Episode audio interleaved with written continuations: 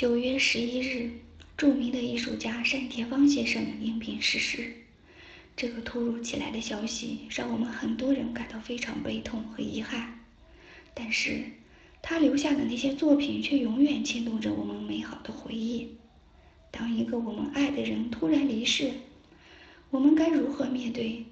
是陷入深深的悲痛无法自拔，还是告诉自己人死不能复生，然后强打起精神？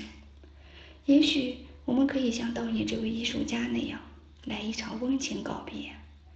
我的一位朋友的妈妈两年前因车祸去世，虽然非常悲痛，但是他觉得应该为母亲做点什么。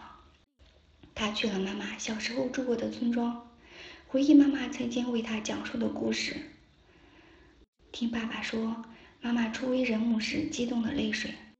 他想起来那一年，为了给妈妈一个生日惊喜，他做了平生第一道菜。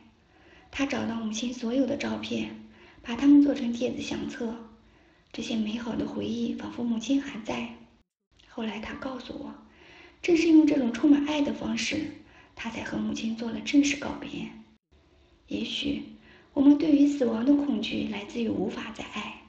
但是，死亡永远不会是爱的终点，只有遗忘才是。